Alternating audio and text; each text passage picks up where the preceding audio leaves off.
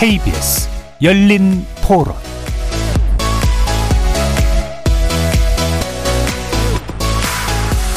안녕하십니까. KBS 열린토론 정준희입니다. 온갖 압수수색 쇼, 체포영장 쇼를 벌이면서 시간을 끌고 정치적으로 활용하다가 이제 그 정해진 답대로 기소한 것입니다. 그거 말고도 앞으로도 계속해서 조사될 사항들이 많이 있지 않습니까? 이재명 대표가 더 이상 민주당이 대표를 수행할 수 없는 것이 아니냐, 저는 그런 생각을 가지고 있습니다.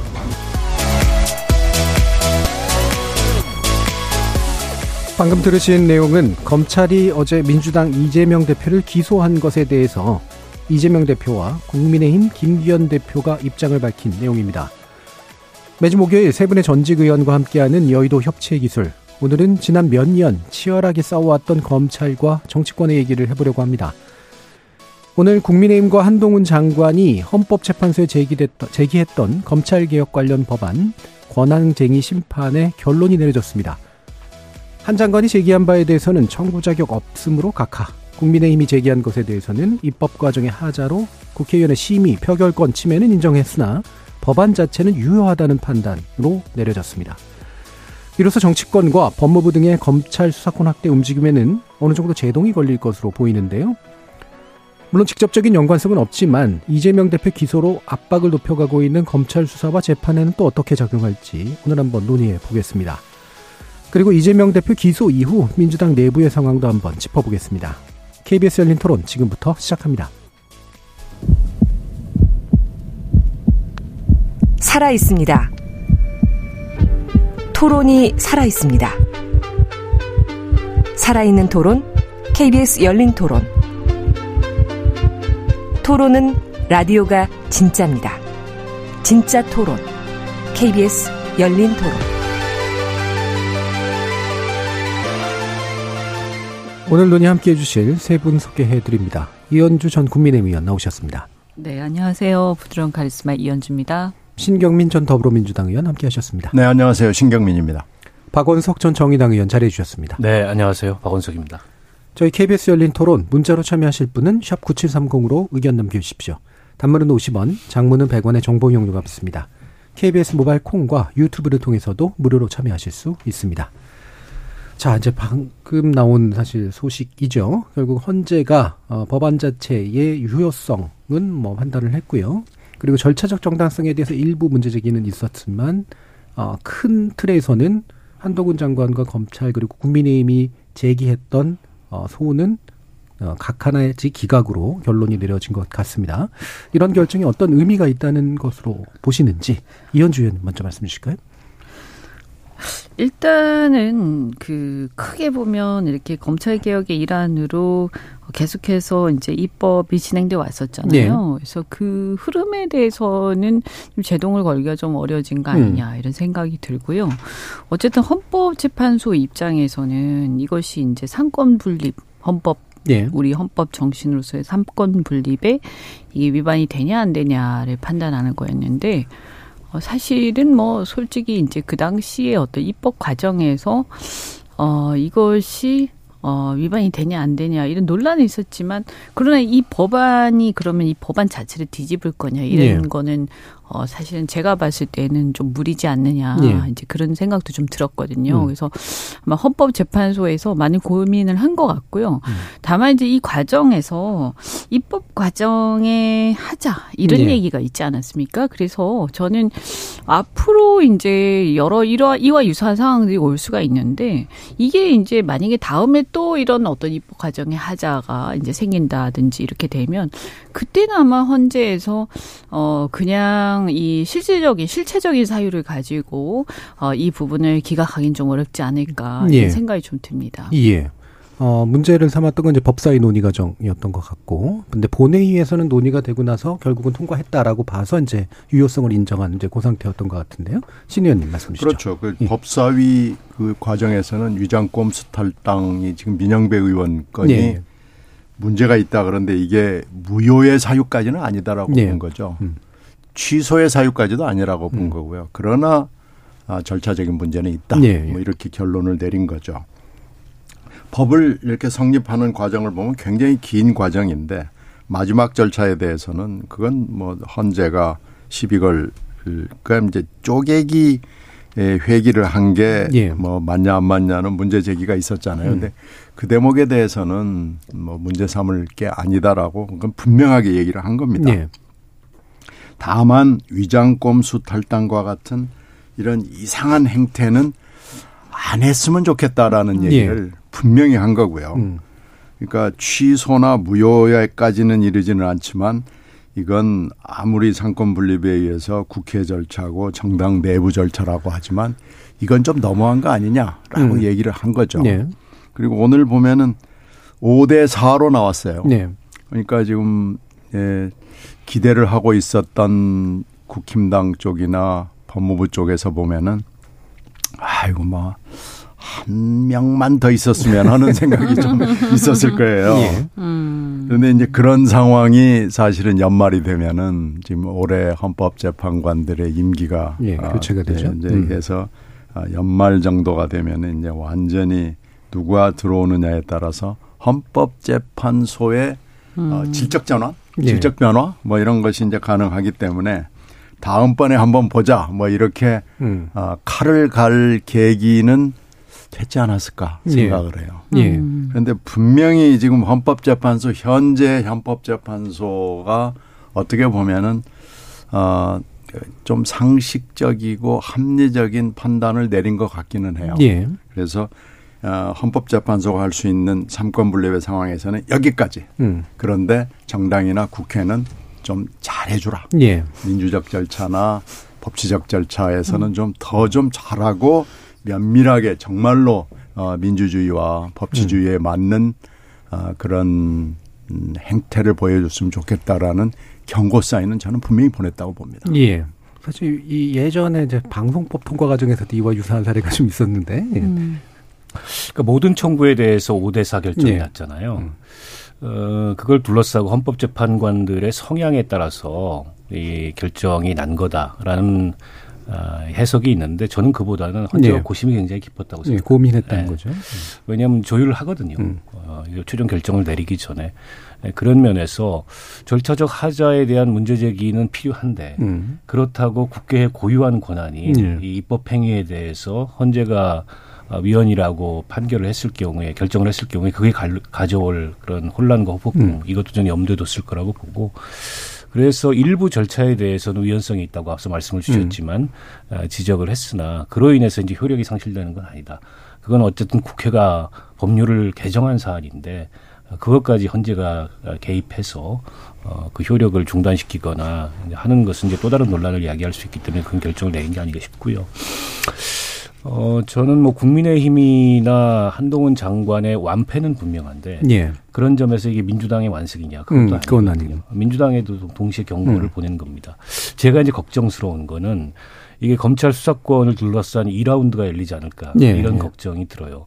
사실은 헌재 결정을 존중해서 제가 보기엔 한동훈 장관이 이미 이제 시행령으로 검수 원복을 추진을 했는데 그 무리함을 좀 인정을 해야 되고 또 지금 뭐 수사준칙 개정이나 이런 것들을 중단하는 게 저는 마땅하다고 봅니다. 그리고 국회 사개특위가 구성은 돼 있는데 회의가 안 열리고 있어요. 국회 사개특위에서 민주당에서 얘기했던 뭐 중대범죄수사청이나 등등의 이제 그런 이슈들이 있는데 그걸 가지고 아마 2라운드 공세를 민주당에서 벌일 가능성이 상당 부분 있다고 봅니다. 왜냐하면 이 수사소추권이라는 게 어쨌든 검찰의 그 독점적으로 이 기속되는 권한이 아니다. 그렇죠. 헌법에 그게 있지 않다. 헌재 판결에 취해지지 않습니까? 그런 면에서 봤을 때 야당에서는 정당하다. 지금 이 수사권 축소한 입법이 그래서 이제 2라운드로 뭐 중수청, 기소청 뭐 이런 걸 또 들고 나올 가능성이 있는데 근데 그러면 이게 또 굉장히 소모적인 논란에 빠질 가능성이 있고 이제 국민들 지켜보기에는 도대체 뭐가 맞는 거냐.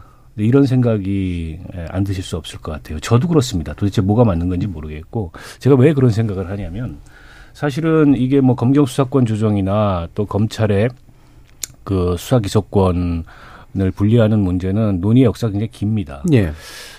근데 어쨌든 검찰개혁이 문재인 정부에 와서 진행이 됐는데 정작 이 법안은 대통령 선거가 끝나고 나서 어떻게 보면 굉장히 급하게 추진이 됐어요. 당시에 그래서 왜 문재인 대통령 임기 중에는 안 하고 야당이 될 것 같으니까 그때 가서 법을 이렇게 추진을 하냐. 결국 대선에서 지고 또 이재명 대표의 사법 리스크 같은 이 눈앞에 보이는 위험이 있으니까 무리하게 어떻게 보면 좀 졸속으로 법안을 밀어붙이는 거 아니에요. 이런 논란이 굉장히 컸거든요. 예. 그 과정에서 절차적 무리함도 동원이 됐고. 근데 여기서 또 뭐 2라운드를 열어가지고 한동훈 장관은 그걸 이제 시행령, 뭐 규칙 이런 걸로 우회하려고 하고. 그렇죠. 또 야당은 그걸 갖다가 또 밀어붙이려고 2라운드를 한다면 제가 보기에는 그다지 좋은 결과를 얻지 못할 것 같아요. 그래서 헌재 결정을 존중하는 차원에서 서로 물러나야 된다. 예. 그러니까 한동훈 장관은 이걸 좀 무리하게 검수원복을 하려는 시도를 중단하는 게 맞다고 보고요. 그리고 민주당에서는 헌재 결정이 우리의 정당성을 증명했다. 그러니까 여기서 2라운드로 가자. 예. 뭐 중수청, 기소청. 근데 지금 제가 보기에는 뭐 그걸 해가지고 얻을 수 있는 게 없을 것 같아요. 그리고 좀 저는 시행착오가 있을 수밖에 없다고 보고요. 이 수사권 축소해놓은 이후에 경찰이 과연 이거 수사를 제대로 하느냐에 대해서도 여러 가지 논란이 있지 않습니까? 저는 그 시행착오는 겪어야 될 비용이라고 생각합니다. 그런 뒤에 그런 시행착오의 축적 위에서 정말 이게 합리적인 이 수사권 조정 방안이 뭔지에 대해서 조금 더 심층적인 토론을 거쳐서 결론에 이르러야 되지 않을까 그렇게 생각합니다. 네, 그래서 지금 당장은 각자가 추진해오던 것들은 이제 멈추고 뭐 수사기소 완전 분리라든가 이런 식의 문제들, 그다음에 또 한동훈 장관이 추진해왔던 시행령 정치 이 부분들은 당분간은 지켜보는 게 맞겠다라고 하는 의견을 주셨어요. 한 장관의 운명이 어떻게 될까에 대해서도 요즘 또 이제 논란이 또 갑자기 또 시작이 되기도 했는데, 퇴진해야 되는 거 아니냐라는 얘기도 있기도 하고요. 근데 뭐 그렇게 될 것 같지는 않긴 합니다만, 어떻게 판단하시는지. 그렇게 하겠어요. 한동훈 장관이 이제 냈던 것이 각하됐잖아요. 예. 그러니까 해당 장관이 뭐 법이나 뭐 불만이 있다고 그래서 뭐 바로 자기가 신청인이 돼가지고 이렇게 나서서 하는 이런 닌자 같은 스타일은 안 되는 거죠. 이번에 각하를 헌재가 했다는 것은 그런 거에 대한 경고일 거예요. 그렇게 하지는 마라. 그러니까 국힘당이 한 건 그건 뭐 할 수 있다고 봐요. 국회 내나 정당 내 절차를 문제 삼아서. 그런데 장관이 저렇게 나서서 막 하고 내가 헌재에 나가겠다 하고 막 잔다르크처럼 나오고 이러는 건 맞지 않다고 분명히 경고를 보낸 거니까요. 그건 좀 이해를 잘 해가지고 몸을 좀 낮추고 뭐 매사에 저렇게 정치 코멘테이터처럼 나와서 하는 것은 저는 맞지 않다고 보고, 법무장관의 본령이나 본분으로 좀 돌아가서 열심히 해줬으면 하는 건데요. 물론 대통령의 신임이 두텁기 때문에 뭐 이걸 물어가지고 좀 나가라 이렇게 할 리가 없잖아요. 오히려 더 고생했네 그러면서 어깨 툭 할 가능성이 높죠. 그러나 앞으로 이걸 이제 검찰 개혁을 그러면 어떻게 할 것이냐, 수사권 조정을 어떻게 할 것이냐 하는 거에 대한 심도 있는 얘기를 한 장관이 해줄 수 있다면 참 좋고요. 지금 문재인 정권의 검찰 개혁 실패, 수사권 조정은 실패한 걸로 지금 보이는데 왜 실패했는지를 사실은 국힘당도 한번 들여다볼 필요가 있습니다. 그래야 방향이 나올 거 아니겠어요? 왜 실패했는지를 상관없이 모든 것을 문재인 했던 거 반대로만 지금 하려고 그러는데 그건 그렇지 않죠. 저는 이 검찰 개혁은 누군가는 해야 되는 것이고 그 누군가는 사실은 검찰 내부에서 나오는 것이 가장 자연스럽고 바람직할 겁니다. 그런데 지금 그렇게 안 돼 있고 외부에서 하다가 보니까 이런 무리수가 됐고 여기까지 지금 온 거거든요. 그러니까 제발 좀 그렇게 하지 말고 검찰 누가 정권을 잡아도 이거 개혁해야 되고 수사권 조정 문제도 포함을 해서 해야 됩니다. 이렇게 시행령으로 검수 원복을 하는 것이 맞다, 올바른 방향이다라고 하는 것은요, 맞지 않는 게 윤석열 정부가 끝난다고 생각해 보십시오. 저는 다음 정부가 국힘당에서 나오건 민주당에서 나오건 윤석열 정권의 핵심 세력들은 또 처절한 보복을 당할 가능성이 높습니다. 이걸 좀 그만할 때가 이미 지났고요. 이런 거 저런 걸 포함을 해서 검찰개혁 문제는 이때는 이때다, 우리가 이겼다, 뭐 우리가 좀 모자랐다, 그러니까 다시 한번 엎어치기 하자, 이렇게 하지 말고 좀 제대로 성찰을 해줬으면 좋겠습니다. 예, 그러니까 긴 호흡으로 검찰 개혁은 어떤 식으로든 어떤 정부로든 했으면 좋겠는데 지금 당장은 이제 좀 호흡을 고르자 비슷한 의견으로 주셨는데요. 한 장관은 보니까 결정은 존중하나 결론에 동의할 수 없다 아마 이런 표현을 한 것 같고요. 국민의힘 쪽은 정적인 판단이었다. 황당한 궤변이다. 뭐 이렇게 되게 강한 이제 워딩을 썼습니다. 이언주 의원님도 말씀 주시게.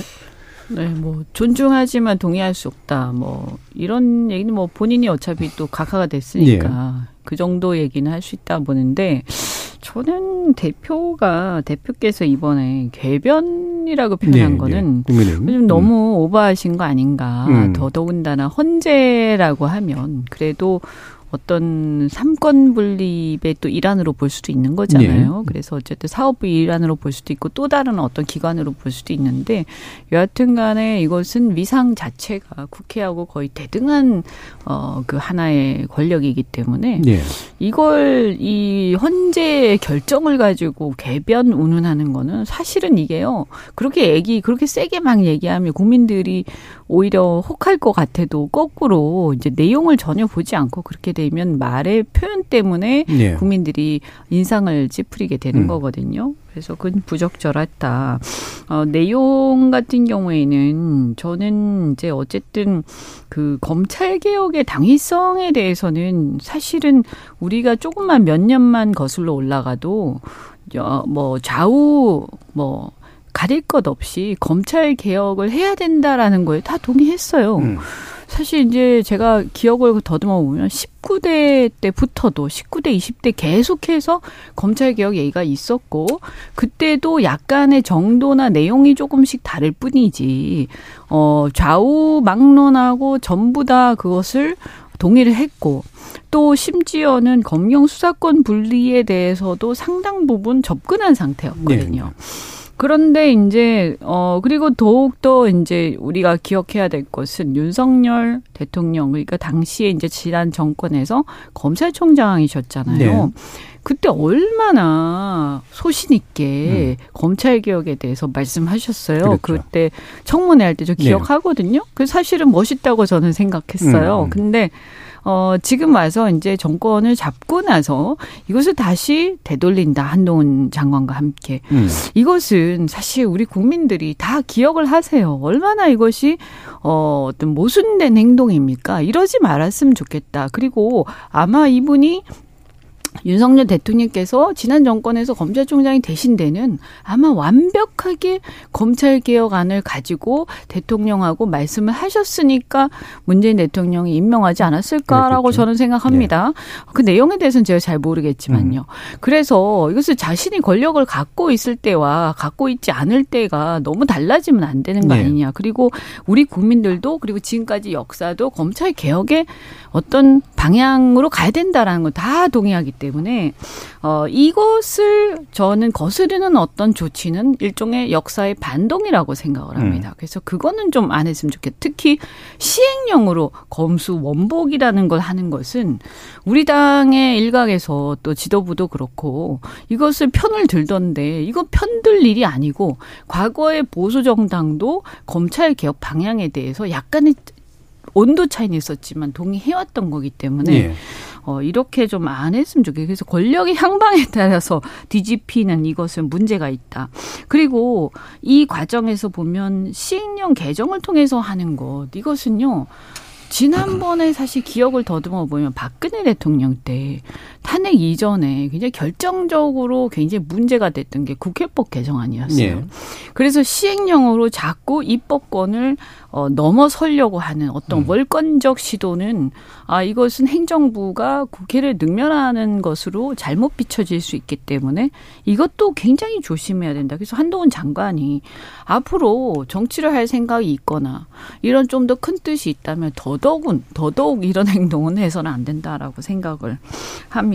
어쨌든 예. 좀 이번에 보면 각하됐죠. 그죠? 사실 이것도 저는 정말 못마땅했었는데 여당이 하면 됐지. 행정부의 그것도 국무위원이 예. 국회를 상대로 이렇게 어떤 권한쟁의 심판을 청구하고 막 발표를 하고 자신의 의견 사견인가 모르겠지만 예. 막 얘기하는 것은 국무위원으로서 적절한 태도가 아닙니다. 예. 네. 헌법적 질서를 좀 지켜주셨으면. 예. 그래서 어차피 그때 이미 각하될 거라는 거 본인도 알았을 것 같은데 예. 왜 그랬을까 이런 생각이 듭니다. 수사나 기소를 수행하는 사람이 아니니까 자격이 없다 이제 이런 얘기를 했죠. 예. 자, 그러면 이제 또 얘기를 이어가가지고요. 근데 사실 한동훈 장관이 사실 두 가지 길을 지금 같이 걸었던 거잖아요. 하나는 이제 법 안에서 그럼 내가 시행령을 바꾸는 식으로 해서 법을 극복해보겠다라는 거 하나 하고, 아예 법 자체가 무효화되거나 뭐 이제 권한쟁의 심판을 통해서 문제를 해결하겠다라는 게, 그래서 이 두 가지 길도 사실은 충돌하는 거 아니냐라고 하는 논란도 좀 있었잖아요. 그럼 이제 법은 일단으로 확정됐다고 치면 법과 시행령 사이에 모순적인 부분들은 없을지, 이 부분 조정 필요하지가 않을지 말씀 주시죠, 박 원장님. 그렇죠. 당연히 시행령이라는 것은 법에서 위임한 범위 내에서 예. 만들 수 있는 건데, 그 시행령을 어쨌든 정부 입법이라는 이유로 정부가 고쳐서 법의 취지를 거스르는 혹은 법의 취지와는 다른 예. 그런 내용으로 이 검수원복을 하겠다라는 것 자체가 제가 보기에는 어떻게 보면 국회 입법권을 넘어서려고 하는 일종의 월권적 행위였는데 이른바 이제 법안 문구 중에 나와 있는 뭐 중이냐 등이냐 이런 걸 이제 자의적으로 해석해가지고 한동훈 장관이 추진한 거잖아요. 근데 어쨌든 저렇게 권한쟁의 심판에서 완패를 함으로 인해서 그 정당성에 대한 논란이 추가로 좀 발생할 수밖에 없다고 생각하고, 그 시행령이 과연 이 법률의 위임 그 한도를 위임 네. 범위를 일탈한 건이 아니냐. 요게 이제 새로운 논란거리가 될 그렇죠. 수밖에 없어요. 그리고 당장에 이제 수사준칙 개정하려고 네. 하는 수사준칙 개정을 통해서 재수사 보완수사에 대한 검찰의 권한을 늘리려고 하는 것도 제동이 걸릴 수밖에 없고, 근데 문제는 앞서 그 이언주 의원님이 말씀하셨듯이 어쨌든 한동훈 장관은 법무부 장관이고 국무위원입니다. 국회를 존중하면서 또 국회의 권한을 존중하면서 자기 역할을 해야 되는데, 단지 제가 한동훈 장관의 태도를 문제 삼자는 게 아니고 이번에 이제 검수원복 시행령이나 수사준칙 개정 같은 거는 국회의 권한을 존중하지 않고 어쨌든 검찰 수사권을 지키려는 이제 그런 어떤 월권적 행위로 보이거든요. 저는 당연히 중단하는 게 맞다고 보고, 검수원복 시행령을 그러면 어떻게 할 거냐. 아마 이제 논의가 좀 있을 것 같습니다. 민주당에서도 그게 과연 역으로 헌재를 대상으로 이게 이제 이 법률의 위임 범위를 넘어선 네, 네. 거냐에 대해서 한번 따져보자라는 제기가 있을 수도 있고요. 또 정치적으로는 한동훈 장관 사퇴하라는 얘기가 벌써 네. 나왔습니다. 이렇게 무리하게 국회에서 개정된 법을 위헌이다. 한동훈 장관은 지금도 위헌이라고 생각하는 것 같아요. 헌재 결정을 존중하지만 유감이라고 얘기하는 것은 네. 여전히 내용적으로 본안 판단하지 않고 각하한 거에 대해서 받아들일 수가 없고 이거 위헌이다 이렇게 얘기를 하고 있는 것 같은데, 그게 과연 국무위원으로서 적절한 자세이며 혹은 업무 수행인지에 대해서 좀 되돌아봐야 된다고 보고요. 그래서 저는 일종의 이제 타협이 좀 필요하지 않은가 싶습니다. 예.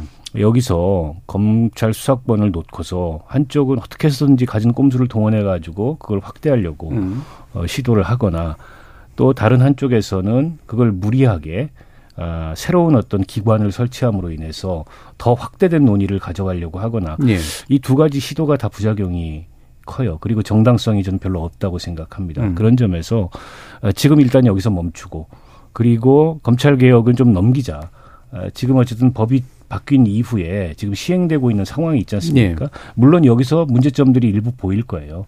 그러나 그 문제점들은 또 현장에서 보완할 수 있는 방안들이 있을 거라고 보고, 다만 제도를 자꾸 손대가지고 이걸 갖다가 뭔가 변경을 시도하려는 이런 건 좀 멈췄으면 좋겠다. 그리고 나서 검찰개혁이라는 큰 틀에 반대하지 않는다면, 검찰개혁이라는 취지에 또 검찰이 이제 새로워져야 된다는 취지에 반대하지 않는다면 이건 좀 넘겨야 된다. 윤석열 정부에서 더 이상 할 수 있는 일이 저는 아니라고 보고, 그리고 21대 국회에서 더 이상 할 수 있는 일이 아니라고 봅니다. 조금 더 논의가 필요하고, 지금 지난번 그 검찰 수사권 축소한 이후에 발생한 여러 가지 시행착오들에 대해서 검토와 연구가 필요한 상황이 아닌가 싶어요. 예. 그런 시행령 문제나 수사준칙도 이제 개정하는 문제까지 일단 스톱은 돼야 된다라고 말씀들을 하시는데, 실제로 그럴까, 또 한 번은 이제 충돌이 일어나지 않을까, 뭐 이런 우려도 동시에 좀 있는 거잖아요. 그래서 이 경찰 수사권 문제 꽤 있었고요. 역시 역량 문제를 짚기도 하고, 지난번에 셀프 수사 문제 짚기도 하고요. 동시에 또 이제 한 장관이 추진하고 있는 이 부분에 대한 문제제기도 있는 상태니까 한번 판단을 여쭤보겠습니다. 시행령으로 옛날로 모두 돌아갈 수 있다는 발상은 좀 잘못된 거죠. 예. 그리고 지금 국회가 자기 권한을 행사를 하지 않아서 그러지 사실은 이 문제를 제외하고 시행령으로 모법을 무력화시키는 행정부의 시도는 각 부처에 다 있습니다. 예. 그래서 이것이 19대 때인가요? 이게 한번 뭐가 문제가 됐어요. 그래서 이것을 제어할 수 있고 사전에 제어가 안 되면 사후에라도 제어할 수 있는 방법을 강구를 해보자 그래서 그때 그것이 심각하게 논의가 됐고 예. 현재 국회법 개정 네, 예. 현재 있는 법과 또 약간의 개정을 통해서 할 수 있다라고 결론이 나 있어요. 그래서 그것은 국회가 맘만 먹으면 일단은 할 수 있는 거고 국회가 지금 너무 소극적이고요. 국회 상임위가 제대로 돌아가지를 않아서 그러지 만약에 상임위가 정말로 이상적으로 제도적으로 보완할 수 있다 그러면 이건 얼마든지 할 수 있고요. 지금 하여튼 시행령으로 이걸 한다는 것은 헌재가 어떻게든지 뭐 헌재가 명백하게 거기에 결정문에 얘기를 한 건 아닙니다만은 잘못됐다고 얘기를 한 거는 마찬가지거든요. 예. 이게 상당히 의미 있는 결정을 한 거고 헌법에 검찰 수사권을 했다는 주장은 그건 근거가 없다고 분명하게 얘기를 예. 해준 거기 때문에 이 부분에 대해서는 논란은 별로 없을 거예요. 그런데 이제 문제는 그럼 어떻게 할 것이냐 하는 문제인데요. 문재인 정부가 해놨던 것 중에서 좀 뭐라 그럴까 제가 좀 패착이 될 수밖에 없고 국민들한테 설득을 하기가 어렵다는 것은 그렇다면 경찰이 수사권에서 대안이 될 수 있는 것이냐라는 건데 여기에 동의하는 국민은 저는 없다고 봅니다. 경찰이 들으면 섭섭하다고 할지 모르지만 경찰은 지금까지 그런 정도의 신뢰를 국민들로부터 받지 못했고요. 이번에 이태원 그 참사를 보면서도 아 역시 경찰은 안 되는구나. 예. 도저히 믿을 수 있는 기관이 안 되는구나라고 국민 모두가 이것은 공감을 했다고 봐요.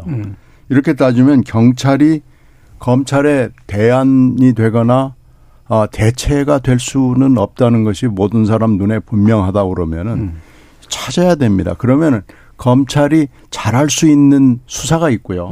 검찰이 해야 되는 일이 있습니다. 그러면 이것은 입법을 통해서 보완을 해 주거나 아니면 확장을 해 주거나 뭐 이렇게 하는 절차가 분명히 필요해 보이고요. 다만 검찰이 보복을 위해서 존재하고 뭐 이러는 것은 안 되잖아요. 네. 그러니까 이것은 법으로 할 수 있는 문제는 아니고요. 검찰의 내부 관행이라고 그럴까요? 문화라고 그럴까요?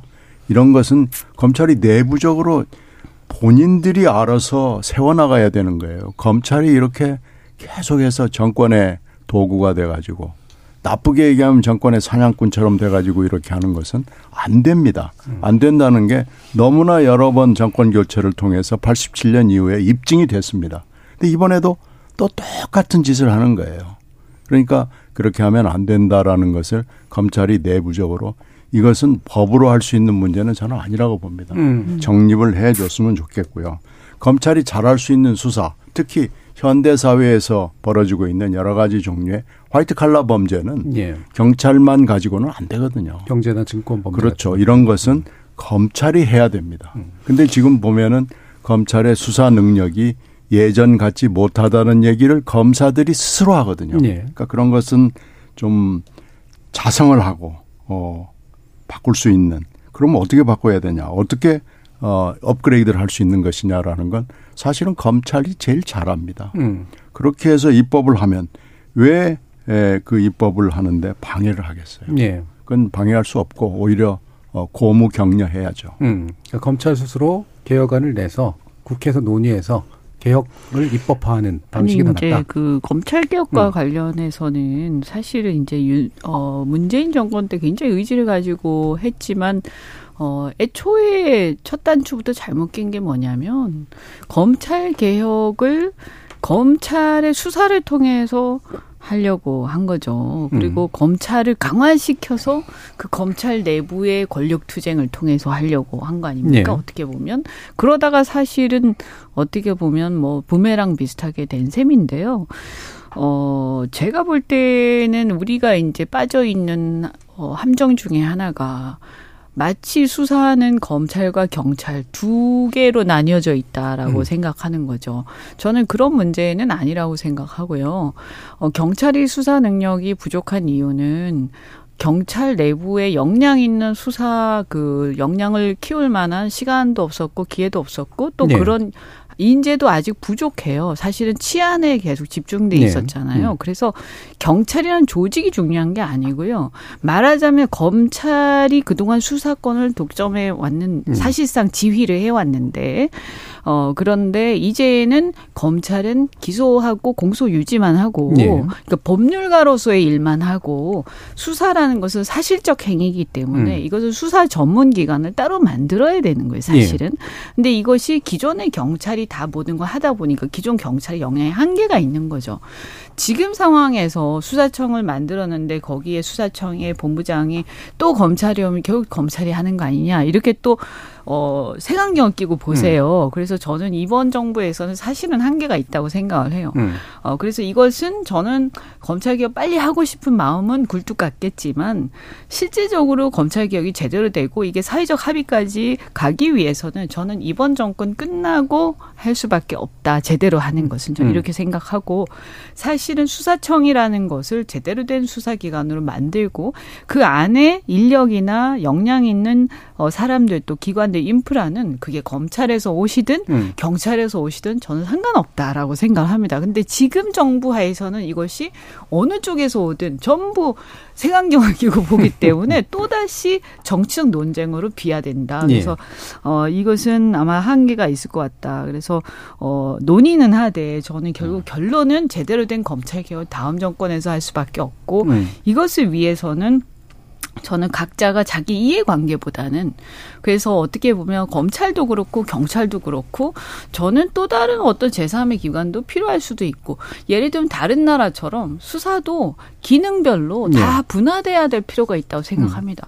그래서 지적재산권에 대한 수사, 화이트 범죄 수사 또 어떤 공안에 대한 수사 또는 뭐 무슨 금융에 대한 수사 또 테러에 대한 수사 다 나눠서 뭐 한 10개 정도 있어도 상관없다. 대신에 그 분야에서 전문성을 제대로 가지면 상관이 없다. 중요한 거는 권력이 집중되면 반드시 부패하고 권력이 남용이 되잖아요. 그래서 어떤 식으로든 저는 이렇게 권한의 분산이 필요하다 이렇게 봅니다. 예. 그러면 일부 마치기 전에 이 부분 이제 짚어주시면서 2부 내용하고 연결하면 좋지 않을까 싶은데요. 검찰의 어쨌든 그러니까 법무부와 검찰이 이제 원복시키려고 하는 그런 시도는 일단은 이제 멈춘 상태처럼 될 수밖에 없으니까 과연 이제 검찰의 기가 빠질 것이냐 아니냐 이제 사실 이 문제고 이게 혹시라도 야당 대표 수사 과정에 기소 과정에서 이제 뭔가 연결이 될 것이냐라고 하는 그런 얘기들도 좀 있어서 뭐 실제로 직접 관련성 분명히 없는 문제긴 합니다만 분위기상 어떻다고 보시는지 박원석 의원님. 아니 뭐 직접 관련은 사실 없죠. 별개의 사건이고. 또 검찰 내부에서도 물론 이제 검찰도 이게 권한쟁의 심판의 주체 당사자였기 때문에 아마 이번 결정에 대해서 아쉬움이나 뭐 유감이 있을 겁니다. 그러나 어쨌든 뭐 검찰로서는 헌법재판소의 결정을 인정하지 않을 수 없는 거고 다만 이제 지금 이제 검수 원복을 시도하다가 여기에 이제 제동이 걸렸는데 이 뒤에 검찰이나 한동훈 장관이 어떤 행보를 보일 건가 굉장히 중요한 문제라고 보고요. 근데 그걸 앞서 계속 말씀드리지만 더 무리하게 밀고 나가서는 안 된다. 물론 이제 정치적으로는 다양한 해석이 있을 수 있습니다.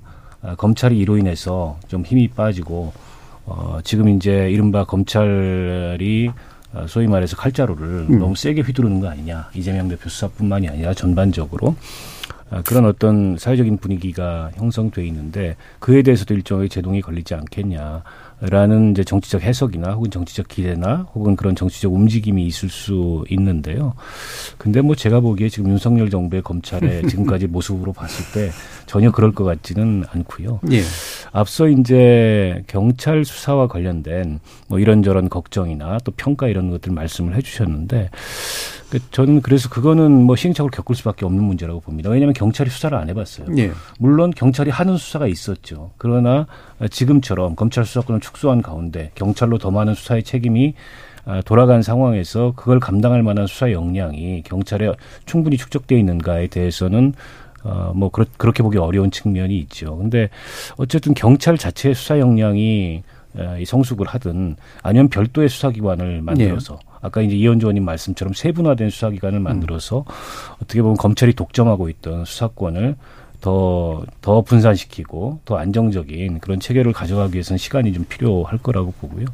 근데 이제 문제는 이번에 정순신 씨를 국가수사본부장으로 네. 그러니까 이 검찰 특수부 출신에 임명하려고 했던 그런 정권의 의도 이런 것들이 이제 계속 반복해서 나타난다면 저는 이 검경 사이에 이 수사권을 둘러싼 또 뭐랄까요 충돌 이런 것들이 갈라치기. 지금은 안 빚어지죠. 정권 초기이기 때문에. 근데 이 정권에 힘이 빠지면 빠질수록 이게 과거에 이제 검경 수사권 주종 논의가 다시 재현된 듯한 그런 예. 모습이 나타날 수 있기 때문에 정권 차원에서 좀 그건 자제할 필요가 있다라는 생각이 들고요. 아무튼 검찰이 어쨌든 이번 계기를 통해서 한동훈 장관도 그렇고 여러 가지 좀 돌아봤으면 좋겠다 이런 생각입니다. 예.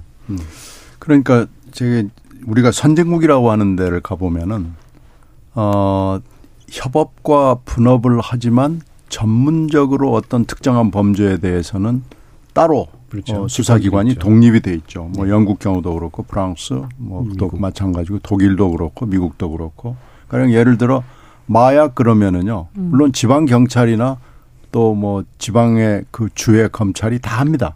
그런데 DA가 맡을 거야 하는 네. 순간 DA가 다 가져가 버리거든요. 네. 뭐 그런 식으로 우리도 한번 생각을 해볼 때가 됐고요. 검경 둘이만 싸워서 이게 될 수 있는 문제가 아니다라는 것을 좀 인식을 했으면 좋겠어요. 그러니까 네. 정순신을 보내냐 안 보내냐 가지고 지금 싸움이 붙을 뻔했는데 다행인지 뭔지 모르지만 학폭 문제 때문에 그만둔 네. 거 아니겠어요. 그러니까 지금 잠재된 건데 방향을 지금 우리가 잘못 잡고 있는 거 아닌가라고 생각을 해보고요. 증권이나 금융범죄가 심각하다 그러면은 증권이나 금융범죄를 독립시키는 것이 저는 맞고요. 뭐 그런 수요가 자꾸 생기겠죠. 부패가 심각하다 그러면은 부패 수사청을 하나 만들 수 있는 거죠. 예.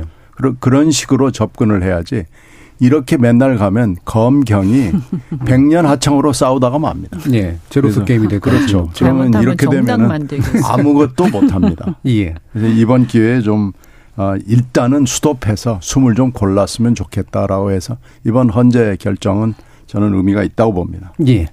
자, 일부 논의를 통해서 오늘 나온 이 헌재 결정들이 이제 이후에 지금까지 지리하게 끌어왔던 검찰 수사권 관련 논쟁들을 어떻게 종료시킬 수 있을까 아니면 새로운 논란으로 이어질까 한번 논의해 봤습니다.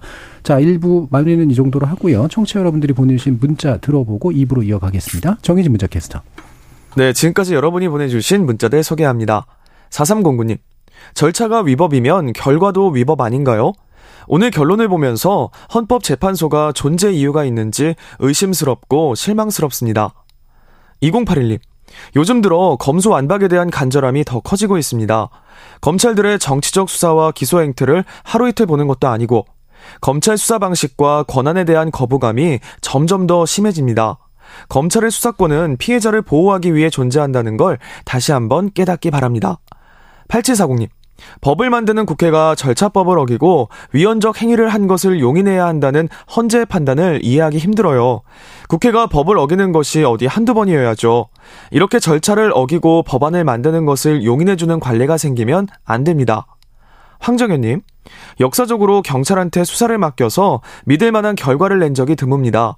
검찰개혁은 절차가 잘못되었으니 되돌리는 대신 공수처로 하여금 검찰 비리에 대해 좀 더 강력한 수사와 처벌이 뒷받침됐으면 좋겠습니다. 2209님, 오늘 헌재 판결은 5-4였습니다. 압도적인 결과는 아니죠. 단지 성향 차이로 보입니다. 문제는 성향에 따라 헌재의 판단이 바뀔 수 있다는 것이죠. 1367님, 검찰 수사권이 특권이 되어가듯이 국회도 특권을 못 내려놓고 있습니다. 검찰개혁은 일단락되었으니 국회도 개혁을 해야 할 때입니다. 라고 보내주셨네요. 네, KBS 열린토론 이 시간은 영상으로도 생중계하고 있습니다. 유튜브에 들어가셔서 KBS 1라디오 또는 KBS 열린토론을 검색하시면 방송에 참여하실 수 있습니다. 방송을 듣고 계신 여러분이 시민논객입니다. 계속해서 청취자 여러분들의 날카로운 시선과 의견 보내주세요. 지금까지 문자캐스터 정의진이었습니다. 토론이 세상을 바꿀 수는 없습니다. 하지만 토론 없이 바꿀 수 있는 세상은 어디에도 없습니다.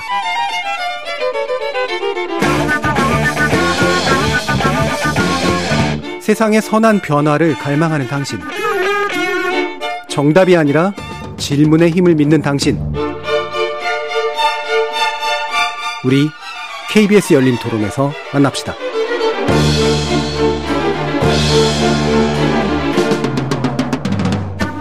KBS 열린토론 여의도협치의기술, 신경민 전 더불어민주당 의원, 박원석 전 정의당 의원, 이언주 전 국민의힘 의원, 이렇게 세 분과 함께 2부에서 이 대표 기소 이후의 민주당 상황 그리고 정치 상황들에 대한 이야기 나눠보도록 하겠습니다. 자, 검찰이 이제 이재명 대표를 이제 불구속 기소하는 방식으로 재판에 넘겨졌죠. 일단은 한 단락은 좀 내려진 삶인데, 이후엔 또 재판 과정에서 어떤 일들이 있을지는 모르겠습니다만, 여기에 대해서도 또 이제 날선 공방이 또 오고 가기도 했습니다. 먼저 세 분의 평가를 들어보죠. 신 의원님부터 말씀 주실까요? 뭐 이건 예정됐던 거고요. 예. 428억 부분을 어떻게 할 것이냐, 이게 지금 그분한테 넘어간 것을 검찰이 밝혔느냐 라는 것에 이제 집중이 됐죠. 그런데 그 부분에 대해서는 아예 언급 자체가 공소장에 없었습니다. 그런데 그 얘기는 뭐냐면은 아직 확실한 인적 증거, 물적 증거를 확보하지 않았다라고 판단이 돼요. 그런데 여기서 그러면 빠진 것이 잘된 것이냐, 저는 그렇게 생각하지는 않습니다. 예. 일단은 공소장 추가를 통해서 어느 순간에 집어넣을 텐데요. 현재 확보된 증거를 공소장을 낼 때 아마 밝히고 싶지 않은 이유가 있었을 거예요. 예. 그렇게 따지면은 지금 완벽한 증거는 아니지만 검찰이 어느 정도의 증거는 가지고 있을 거예요. 그게 전문 증거가 됐건 뭐가 됐든지 간에 있을 텐데, 그것을 추후에 밝히겠다는 검찰의 생각으로 보이고, 이것도 작전으로 일단은 생각이 예. 되고요. 따라서 이 428억 부분을 어떻게 낼 것이냐라는 것이 오히려 더 관심이 가는 부분이에요. 어저께 아예 이 부분에 대해서는 언급 자체를 검찰이 하지 않았거든요. 예. 그래서 저는 그게 좀 흥미로운 대목이었다고 보고요.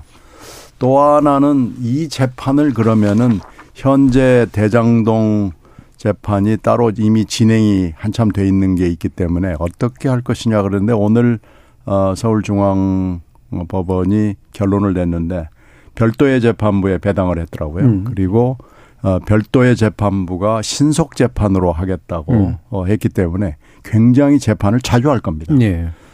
근데 그렇게 되면은 지금 현재 선거법 허위사실 공표가 지금 2주일에 한 번씩 진행이 되고 있고, 이게 신속 재판으로 가면 일주일에 한 번, 또 막 급하게 되면 두 번을 잡을 수도 있고요. 굉장히 이 사건 하나만 가지고도 진력이 빠지는. 그렇죠. 예. 이 일정부터가 아마 힘들 거고요. 재판을 하루 종일 할 가능성이 높다는 얘기고요.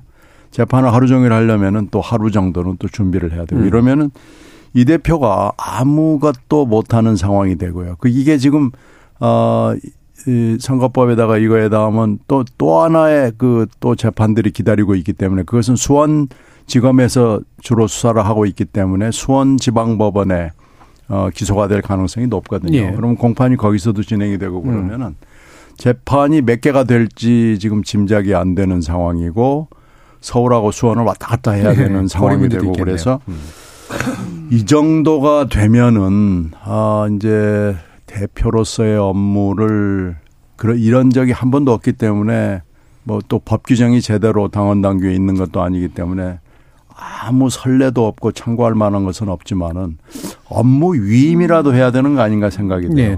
네, 지금 대표는 영장 판사 앞에는 죽어도 안 나가겠다. 그리고 공천권도 죽어도 못 내려놓겠다. 그리고 대표직도 죽어도 못 내려놓겠다. 이 삼불론을 가지고 지금 하는 거거든요. 네. 그런데 이 삼불론을 유지하기에는 지금 녹록치가 않습니다. 지금 2차 체포동의안이 언제 날라올지도 모르는 상황이고요. 거기다가 지금 전 비서실장이 돌아갔기 때문에 이거에 대한 민심도 요동을 치고 있고, 그래서 이 삼불론을 계속 고집을 하기에는 본인이 아무리 고집을 하려고 해도 유지하기 매우 어려운 상황으로 점점 다가가고 있는 거 아닌가라고 생각이 돼서요. 예. 어저께 기소 문제는 그 기소로서는 뭐 예정된 거긴 하지만은 이제 점점 가시권 안에 야 이거 정말 민주당이 또 이 대표가 어려운 상황으로 가는구나 라는 것을 보여준 계기였습니다. 예. 그러니까 기본적으로 예정된 거였지만 뭐 이후에 공소장 변경이나 뭐 하여튼 뭐 이런 방식 무슨 방법을 쓸 수도 있을 테고 그다음에 재판에 아마 이 대표의 업무가 이제 거의 묶여버리는 그런 일들이 벌어지게 될 것이다. 이렇게 짐작을 해주셨네요. 박원석 의원님 어떠신가요? 그 이게 이제 검찰이 재수사를 시작한 지가 1년 됐지 네. 않습니까? 배임 문제는 뭐 기소될 걸로 예정됐던 사안이고 어제 기소할 때 핵심 혐의도 배임이었습니다. 검찰에서는 성남시가 더 많은 공익 환수를 할 수 있었는데 네. 하지 않았다라는 데 이제 혐의를 두고 있는 것 같아요. 근데 이제 거기서 쟁점은 그거죠. 사전 확정 이익으로 성남시가 배당을 받은 1,830억 이것만 이제 성남시의 공익 환수라고 검찰은 받고 이재명 대표는 거의 거기에 더해서 서판교 터널 개통이나 또 성남 제1공단 공원 조성 이것까지도 다 공익 환수한 거다. 검찰은 그걸 이제 비용으로 봤는데 법률적으로 과연 그 법원이 어느 쪽 손을 들어줄지. 그러니까 이건 법원에 가서 다퉈봐야 될 정말 법리적 쟁점이라고 생각하고요. 그보다 관심이 컸던 건 앞서 말씀 주셨듯이 결국 일종의 이제 대가성 뇌물 예. 428억이라고 하는 이것과 관련해서 그동안에 요란한 피의 사실 공표가 있었습니다. 그렇죠. 그리고 이제 뭐 유동규, 남욱 등등의 입을 통해서 어쨌든. 뭐 정진상, 김용을 통해서 결국엔 이재명 대표를 위해서 그 주기로 한 돈이다. 네. 근데 이제 김만배 씨가 입을 다물고 있음으로 인해서 여기서 수사가 한 걸음도 못 나갔는데, 근데 과연 검찰이 1년이나 해서 그와 관련된 확실한 혐의를 입증할 증거를 찾지 못했는데 이걸 보강 수사를 한다 그래서 찾을 수 있을까? 저는 개인적으로 좀 회의적이에요. 네. 그래서 아마 428억 관련해서 기소를 못할 것 같다. 이런 생각이 들고 물론 기소를 못한다 그래서 대장동과 관련된 이재명 대표의 사법 리스크가 그러면 해지되는 거냐 그건 아니죠. 왜냐하면 이건 법원에 가서 재판을 해야 되는 거니까 법률가들이나 전문가들에 따라서는 배임 혐의가 성립될 수도 있다라고 의견을 갖고 있는 분들도 있어요. 근데 저는 개인적으로 갖는 이제 의문점 중에 하나는 당시에 대장동 사업을 통해서 성남시가 이만큼을 공익환수했어야 된다. 70%라고 검찰은 예. 얘기하는데 도대체 그 기준은 어디서 나온 거냐. 검찰이 그런 기준을 내세워서 앞으로 전국에서 진행되는 전국의 그 지방자치단체에서 진행되는 그런 택지개발 사업을 이 택지개발 사업에 잣대를 들이대기 시작하면 그거 뒷감당이 안 되는 일이거든요. 그렇죠. 이번엔 이렇게 적용하고 다음번엔 다르고 이럴 수도 없는 거고 그게 굉장히 저는 무리한 논리인 것 같아요. 다만 이제 이재명 대표 입장에서 좀 불리한 사실 중에 하나는 어쨌든 성남도시개발공사에서 당시에 추가 이익을 좀 이익이 많이 날 것 같으니까 네. 환수하자라는 건의가 있었는데 그걸 수용하지 않은 거죠. 그 수용하지 않은 것에 대해서 이게 배임 가능성이 있다. 네. 뭐 이런 논리는 나올 수 있다고 봐요. 다만 전체적으로 이걸 1년 이상 사건을 피의 사실을 이렇게 공표해 가면서 요란하게 수사를 진행한 것 치고는 조금 이제 맥빠지는 이제 그런 기소가 아니었냐 싶고 이재명 대표 입장에서는 다행이죠. 이렇게 되면 시간을 벌고 법원에 가서 다퉈볼 수 있는 이제 그런 본인의 여력이 생겼기 때문에 그렇게 이제 대응을 할 텐데 그와 별개로 정치적으로 민주당의 부담 이게 이제 없어진 건 아니라고 네. 생각해요. 앞서 신경민 의원님 말씀하셨듯이 계속 그 대표가 법원에 가서 출석해서 재판을 받아야 되는 상황도 부담이고 그리고 이제 수사가 여기서 끝나고 다 이제 법원으로 넘어가서 이 법정에서 법원의 시간을 통해서 다툼을 하면 모르겠는데 검찰 수사는 여전히 진행 중이거든요. 쌍방울도 있고 백현동도 있고 그리고 그게 구속영장 청구와 체포동의안 뭐 이런 위험성도 여전히 남아있고 민주당으로서는 참 곤란한 상황이죠. 그렇다고 당장 이재명 대표 뭐 물러나라 이렇게 하기에는 마땅한 대안도 없고 총선을 1년 남긴 상황에서 전당대회를 다시 치르자니 그것도 부담이고 여러 가지로 그 당 차원의 마땅한 해법을 찾기가 쉽지 않은 그런 상황으로 보입니다. 예, 이언주 의원님. 네. 어쨌든 뭐 저는 이번에 이제 기소한 걸 보면서 어쨌든. 이 내용 자체 떠나서 말이죠. 우리나라의 피의사실 공표가 정말 심각하구나. 뭐 엄청난 게 많았잖아요. 네. 그런데 이제 기소한 걸 이렇게 쫙 보면 아까 428억도 그분. 이건 뭐 아예 안 나오잖아요. 근데 사실 이게 얼마나 컸어요. 언론에서. 네. 그래서 이게 저는 뭐 이재명 대표 문제를 떠나서 누구한테든 일어날 수 있는 일이거든요. 그래서 이런 식의 어떤 검찰의 언론 플레이 그리고 그것을 마구 이렇게 막 보도하는 행태 그 피사실 공표를 좀 이렇게 아주 강력하게 제어할 것처럼 분위기가 그렇게 가다가 다시 또 이렇게 반동적인 상황으로 가고 있는 우리나라의 이 상황. 저는 이게 뭐 대단한 권력을 가진 정치인뿐만 아니라 우리 국민들도 수사를 받을 수 있는 상황 속에서 작지만 이런 일들 얼마나 많이 겪을까 네. 이런 생각이 들면서 사실은 언론도 그렇고 검찰도 그렇고 한번 스스로 반성해야 된다. 라고 저는 생각하고요. 그렇다고 해서 뭐 이재명 대표가 잘했다. 문제가 없다. 그건 아닙니다. 네. 이번에 보면 어쨌든 상당하죠. 이게 뭐 유죄인지 아닌지 모르지만 이 자체만으로도 어쨌든 이게 다 무죄라 하더라도 저는 도덕적으로 본인 주변에서 이런 일들이 일어난 것에 대해서 저는 조금 겸손한 자세를 가질 필요가 있어요. 네. 그래서 검찰의 이런 문제들을 민주당이 비판하더라도 저는 이재명 대표가 직접 비판은 좀 자제했으면 좋겠다. 이것은 다른 분들이 좀 하셨으면 좋겠다. 이런 생각이 좀 들고요. 근데 이제 여기서 보면 내용을 좀 보면 사실은 대장동권이라든지 이런 것들은 말하자면 그러니까 성남시가 더 많은 이득을 얻을 수도 있었는데 이득을 덜 얻었다 이거잖아요. 네. 사실 이런 것들은 평소에 보면 결국엔 판단에 있어서 이게 고의인지 아닌지 애매하지만 본인은 뭐 어차피 인정 안 할 테니까. 그런데 이런 상황들이 숱하게 많이 일어날 텐데 이것을 그러면 예를 들어서 다른 지자체들도 이런 경우가 많을 거란 말이죠. 그랬을 때 그러면 검찰과 법원이 신경을 써야 될 거는 이재명 대표를 처벌하고 안 하고가 문제가 아니라 이와 유사한 일들이 얼마든지 일어날 수 있기 때문에 그럼 여기서 가벌성 있는 그 손해 예. 또는 가벌성 있는 판단 이거의 기준은 어떻게 삼을 거냐 이게 굉장히 저도 관심 있게 보고 있고요. 지금까지는 이런 부분들은 크게 문제된 적이 없거든요. 예. 그래서 이것들은 어쨌든 논란의 여지가 있고 다만 이제 제가 봤을 때 성남FC 부분은 만약에 어떤 대가 관계 특히 이제 인허가 관계하고 이런 이 기부 사이에 그 인과관계가 있는 커뮤니케이션이 소통이 만약에 좀 있었다라고 하면 이것을 얼마나 검찰이 입증하느냐에 따라서 만약에 입증이 되면 이것은 좀 만만치는 않을 것 같다 이런 생각이 듭니다. 예. 그럼 당 상황으로 한번 좀 바로 들어갔으면 좋겠는데요. 일단은 당무위에서 이제 결정이 났죠. 되게 빠르게 결정이 나긴 했습니다. 당대표직 당직 유지하는 거죠. 다른 이제 두 의원에게도 이제 비슷한 결정을 내렸고요. 예, 그래서 생길 수 있는 이제 문제들이 여론적인 관점에서 어떨지와 함께 이 대표는 이 상황에서는 어떤 방식, 예를 들면 당직 개편이 됐건 뭐건 요구 사항들이 있는데 어떻게 수용하면서 나가게 될지 한번 말씀 주시죠, 신 의원님.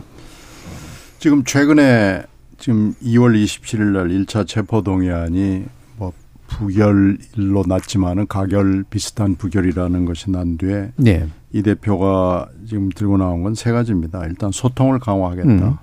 그 당시 2월 24일 전에는 박홍근 원내대표가 주로 각계 의원들하고 대표의 뜻이라고 그러면서 접촉을 많이 했는데 뚜껑을 열어보니까 이게 뭐 전혀 예. 소통이 안 됐다라고 판단했기 때문에 직접 소통을 강화하면서 지금 여러 계파의 의원들 모임들하고 하고 있고요. 이제 또 하나는 당직 개편인데 당직 개편의 시기와 폭에 대해서는 지금 별로 말이 흘러나오지 않고 하겠다는 원론적인 얘기는 나오는데 뭐가 좀 진행이 되고 있기는 해요. 그런데 이제 문제는 의원들이 요구하는 건 사무총장급 정도는 하여튼 교체돼야 된다라는 건데 이 대표가 지금 말을 아끼고 있기 때문에 네. 이게 어떻게 될지는 모르겠어요. 이제 여기서 나온 게 연말 사퇴론이에요. 근데 연말 사퇴론은 여러 가지 의미와 해석이 가능합니다. 왜 그러냐면 당헌 당규에 따르면 8개월 이전에 대표가 유고가 되면은 전당대회를 해야 되지만 8개월이 남지 않은 상황에서는 중앙위원회로 할 수 있거든요. 예. 그러니까 임시체제가 가능한 거죠. 그럼 연말이라는 시기는 사실 공천이 공식적으로는 형식적으로는 진행이 되지 않지만 사실상 공천의 윤곽은 다 마무리가 되는 예. 시기고요. 그래서 연말 사퇴로는 꽤 의미가 있는 얘기입니다. 그리고 만약에 연말 사퇴를 하면서 이 대표가 나는 개항을에 출마하지 않고 뭐 백의종군 하겠다라는 선언을 할 수도 있고요. 예. 그렇게 되면은 또 그게 딱 띄우는 좋은 계기가 되죠. 대표직을 놓고 출마도 하지 않고 당의 미래를 위해서 백의종군 하겠다라는 굉장히 좋은 계기를 만들 수가 있거든요. 예. 그래서 연말 사퇴론을 측근들을 통해서 슬슬 흘려서 반응을 지금 떠보고 있는 중인 것 같은데 뭐 고개를 끄덕이는 사람들이 조금 있는 거죠. 예. 그래서 지금 이건 이 세 가지를 띄우면서 계속 행보를 보이고 있는 것은 2차 세트가 기다리고 있기 때문이죠. 수사와 소환과 영장과 체포동의안과 또 당헌 80조 처리 문제가 있기 때문에 그러는데 이때 2월 27일 1차 체포동의안과 같은 결과가 나오면은 이건 정말 꼬리꼬리 아니거든요. 그렇기 때문에 굉장히 여러 가지 작전을 구사하고 있는 건데 여기에 지금 전 비서실장의 죽음이 아주 좋지 않은 영향을 끼치고 있는 건 맞습니다. 그래서 지금 어떻게 보면 굉장히 총력을 기울여서 행보를 보이고 있고 이것이 이제 결국은 2차 체포동의안에서 평가를 받을 수밖에 없는 상황이어서 사실은 어떻게 보면 계속 불안불안하고 일촉즉발의 상황이 4월, 5월까지 계속된다고 예. 봐야 됩니다. 예. 그러면 소통 강화 그리고 일정한 수준의 당직 개편 그리고 적절한 시기에 이제 뭔가 새로운 시스템을 만들 수 있도록 기여 뭐 이 정도를 네. 일단 구상하고 네. 있다는 말씀이시죠. 그러면 뭐 그 당내에 대한 이야기도 이제 조언을 해주셔도 좋고요. 또 마침 또 체포동의안 표결 얘기가 나와서 또 이번에 국민의힘 하영제 의원 건이 있는데 이거 어떻게 될 거냐 이게 참 상황이 좀 되게 참 미묘해진 상태이긴 합니다. 네. 국민의힘 내에서 불체포 특권을 포기하겠다라는 서약을 50명이 넘는 의원들을 했어요. 네. 이제 그걸로 봤을 때 국민의힘 내에서도 당론으로 그 표결에 임할지는 모르겠으나 어쨌든 뭐 가결시켜야 된다. 불체포 특권 뒤에 숨으면 안 된다. 이런 생각이 분명한 것 같아요. 하영제 의원이 받고 있는 혐의나 또 검찰이 제시한 증거, 자세한 것은 이제 국회 체포동의안 요청서를 봐야 되겠습니다만은 네. 이게 창원지검에서 영장을 신청한 건데 지방선거 이후에 수사를 해서 굉장히 뚜렷한 것 같아요. 그래서 아마 뭐 국회에서 아무리 제 식구 감싸기를 하고 싶어도 그러기 어려운 상황인데, 근데 이게 이제 민주당이 곤란해지는 상황이 온 그렇죠. 거죠. 네. 국민의힘 의원에 대한 체포동의안 요청임에도 불구하고 이게 이제 가결이 되면 어쨌든 민주당은 내로남불 소리를 들을 거고 부결이 되면은 이제 민주당이 부패 정치 방탄에 동참했다 이런 꼴이 돼서 이러지도 저러지도 못하는 네. 상황인데요. 민주당 일각에서는 사건이 다르다. 이재명 대표를 향한 구속영장 청구와 체포동의안은 이건 명백한 야당 탄압 또 정치적 수사고 이건 그야말로 범죄이기 때문에 동일선상에 놓고 그렇게 비교하는 게 의미가 없다라고 얘기를 하나 근데 국민들 눈에는 뭐 그렇게까지 그 구분이 돼서 비치지 않거든요. 어쨌든 체포동의안이라는 게 국회가 구속을 결정하는 게 아니고 영장 실질심사라는 사법 절차에 국회의원 특권을 내려놓고 임하라. 근데 어떤 경우에는 임해도 되고 어떤 경우에는 임해서는 안 된다. 이걸 이제 주관적으로 자의적으로 판단하는 것 자체가 논리적으로 굉장히 모순이기 때문에 민주당이 굉장히 곤란한 상황에 처해 있는 건 맞고요. 저는 뭐 국회에서 가결될 거라고 봅니다.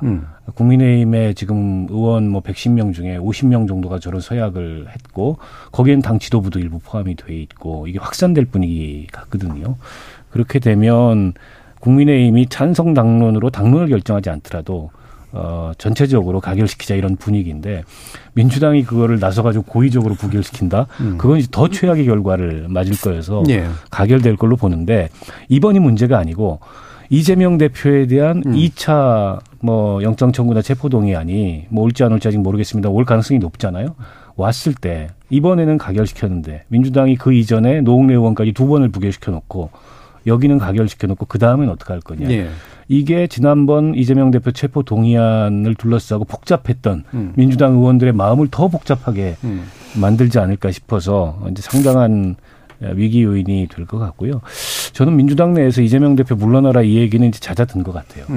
두 가지 이유였었는데 하나는 현실적 대안이 없고 다른 하나는 최근에 윤 대통령 지지율이 떨어지고 민주당 지지율이 올라가고 있어요.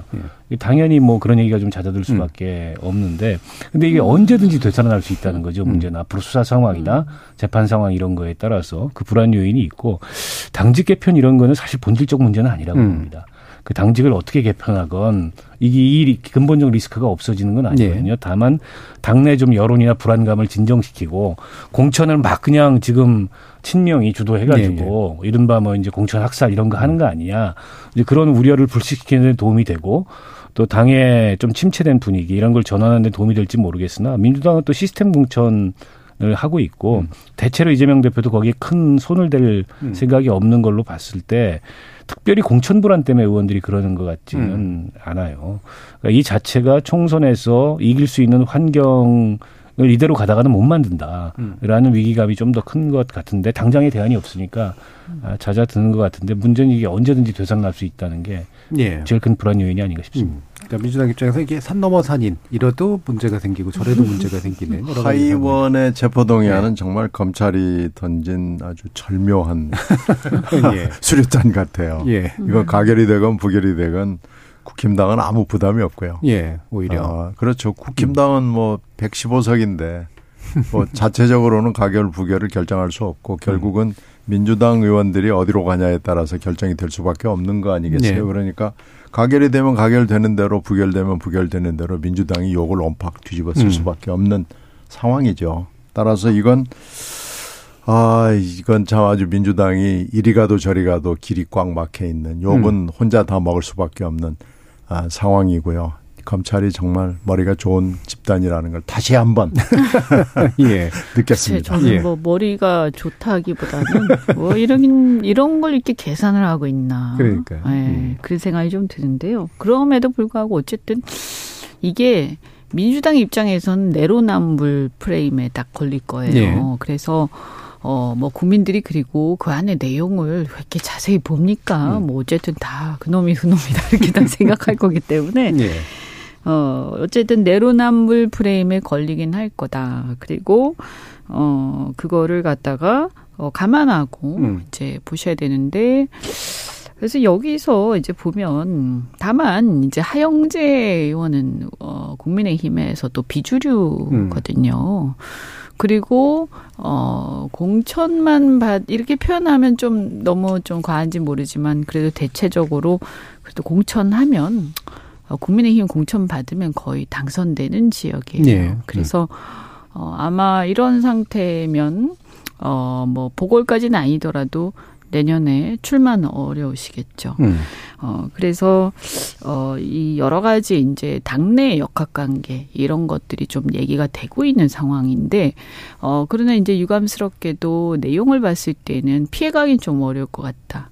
그러면 저는 이분이 이런 상황에서 그리고 지금 국민의힘은 체포 동의안을 가지고 검찰과 함께 어쨌든 일종의 그런 어떤 권력 투쟁적 성격을 활용을 하고 있기 때문에 이게 뭐 예전부터 체포 동의안에 대해서 굉장히 그렇게 생각해왔다. 이건 전 잘 모르겠고요. 예.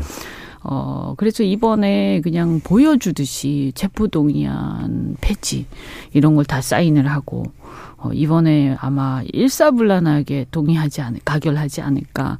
그러면 여기 나와서 하영제 의원이 뭐라고 자기 자기가 뭔가 할 얘기를 아무리 한들 이게 여지가 없을 거예요. 그리고 이 내용도 보면 조금 저는 그렇게 질이 좋진 않다고 봐요. 그래서 이 경우에는 그냥 포기하시고 영장실질심사를 그냥 받으러 바로 가시는 게 저는 덜 망가지는 길이 아닐까. 예. 이런 생각이 들고 개인적으로는 어쨌든 이런 체포동의안의 폐지 문제, 체포동의안의 가결, 부결 문제가 여야 간의 어떤 정쟁의 수단으로 또 검찰이 그것을 활용하는 듯한 그런 어떤 정황.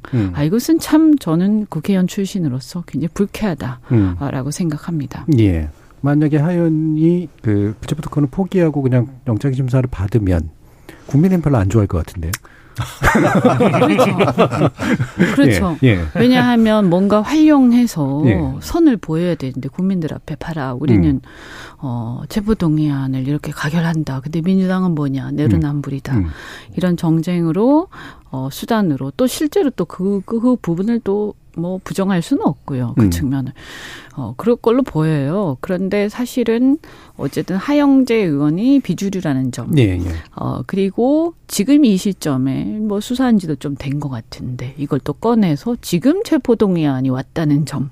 여러 가지 봤을 때 고의적인지는 모르나 굉장히 좀 씁쓸하다. 그래서 이런 데 활용되시지 마시고 당당하게 가셔서 만약에 문제가 있으면 수사받고 또 이제 뭐 구속되실 거면 구속돼서 책임을 지고 그냥 떳떳하게 하는 게 저는 이런 데 활용 안 되셨으면 좋겠어요. 아, 그러니까 네. 검찰도 속이 보이고 네. 이 집당도 뭐 우리는 옛날부터 이거 특권 폐지였다라고 이렇게 뭐 서명하고 하는 거 속 보이고요. 예. 민주당 전전긍긍하는 것도 네? 지금 속이 또 보이고. 또 내로남불 프레임에 걸리는 것도 사실이잖아요. 그, 네. 하영제 의원의 지역구에는 지금 아마 뭐 모르긴 몰라도 난리가 났을 거예요. 특히 검찰 출신들 많이 가 있을 겁니다. 예. 그러니까 이런데 얼마나 그렇게 했어요. 또 나와가지고 뭐 말씀하신다고 누가 드러나 주겠습니까? 예.